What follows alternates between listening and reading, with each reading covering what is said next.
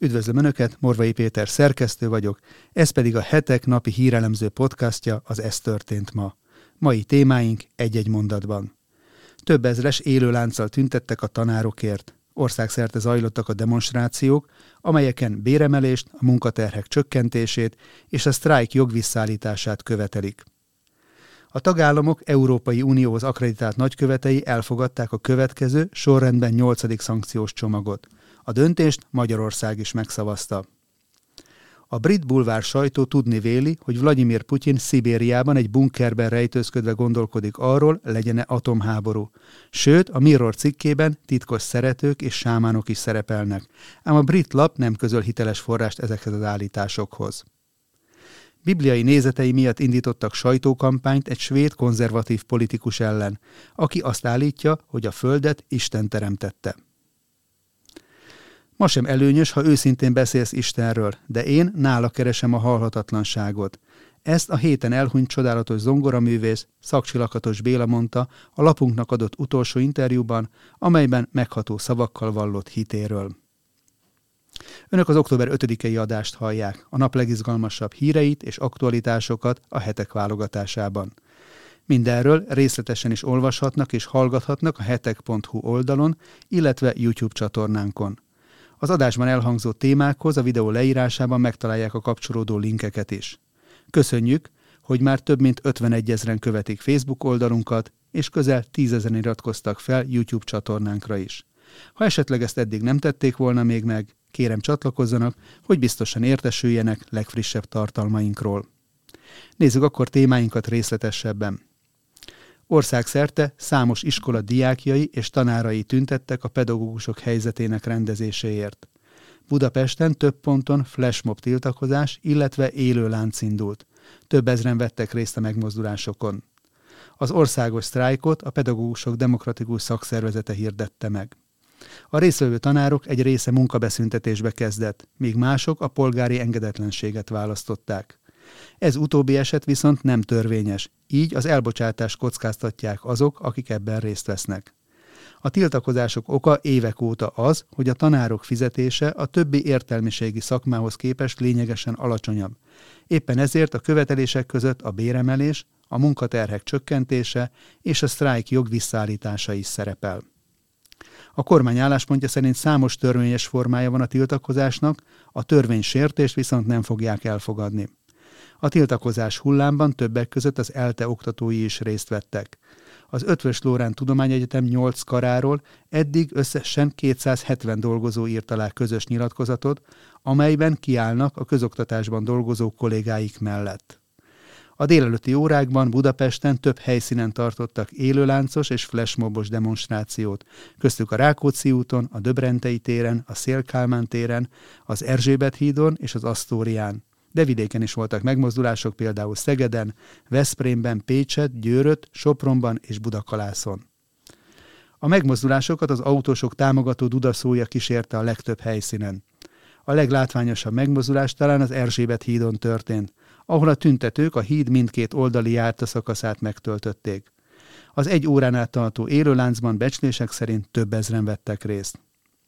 A nagy érdeklődéssel kísért témához kapcsolódik Maki Mary Rose heti lapunkban korábban megjelent riportja arról, hogy a tanárok szerint az oktatás nem előre ment, hanem hátra.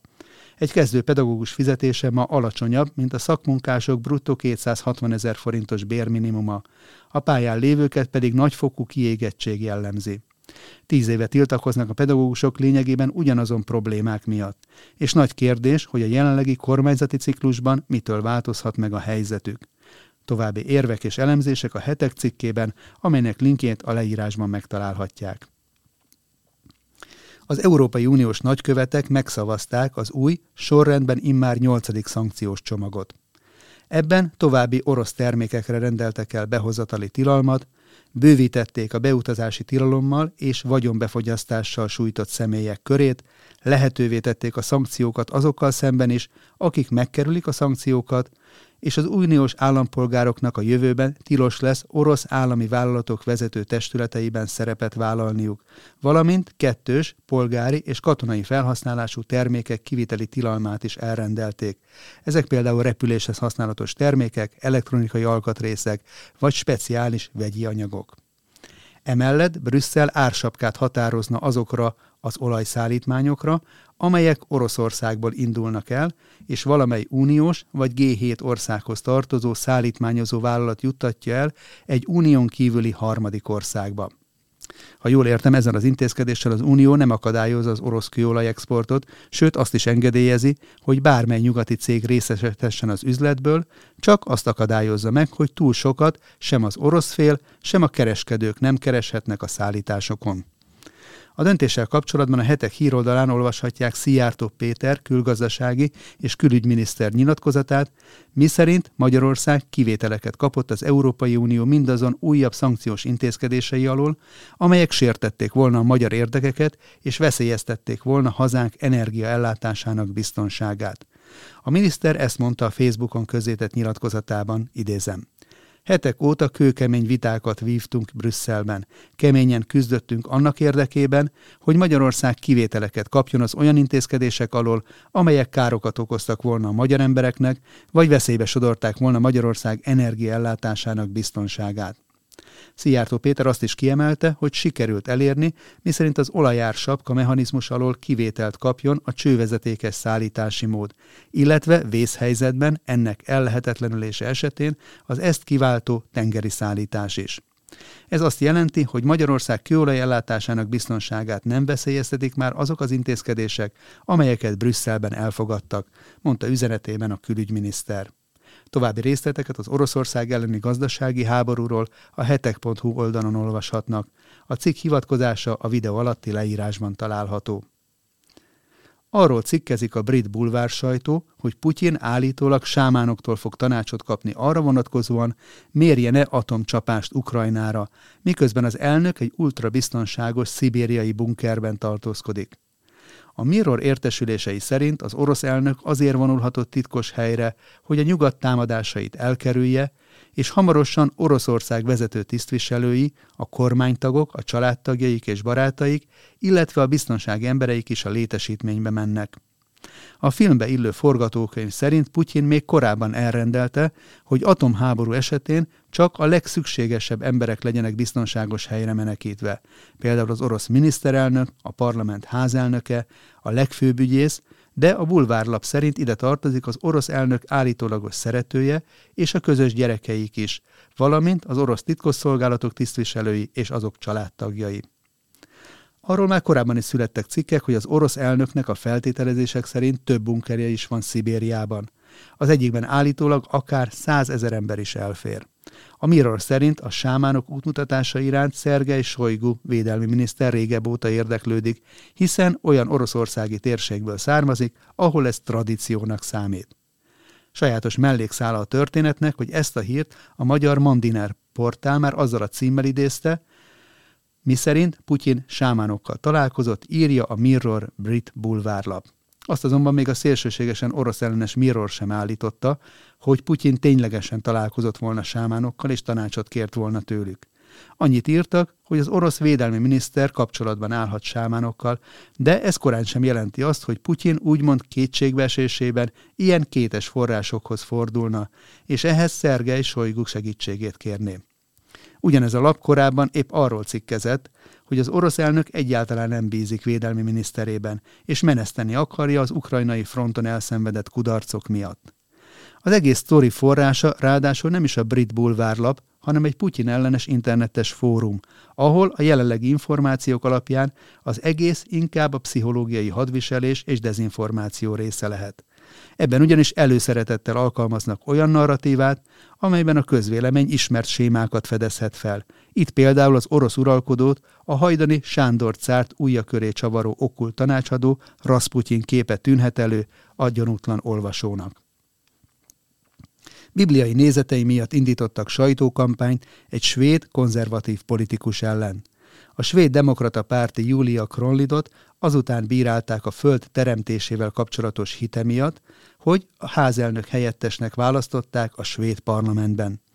A jobboldali politikust az új posztjáról szóló szavazás előtt sokan kritizálták a sajtóban az abortusz ellenessége és a föld teremtésére vonatkozó bibliai részek szó szerinti értelmezése miatt. Krollid még 2014-ben beszélt arról, hogy úgy gondolja, miszerint a földet Isten teremtette. A politikus egyik leghangosabb bírálója Kristel Sturmark, a Svéd Humanista Szövetség korábbi elnöke, aki szerint úgymond veszélyes politikus az, aki hajlandó olyan tudományos bizonyítékokat elutasítani, amelyek saját világnézetét támasztják alá. Krollit keresztény gyülekezetben nőtt fel, és jelenleg egy stokholmi pünkösdi közösségbe jár. Az őt ért kritikákra úgy reagált, hogy szomorú, mert az újságírók olyan témákkal álltak elő vele kapcsolatban, amelyeknek semmi közük nem volt a megválasztásához vagy kompetenciájához, a korábbi mondatait pedig elferdítették.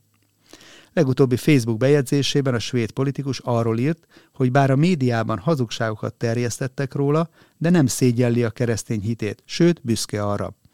A keresztényeknek meg kell engedni, hogy Istennel és a teremtéssel kapcsolatos hitüket megosszák anélkül, hogy kigúnyolnák, ostobának vagy inkompetensnek tartanák őket.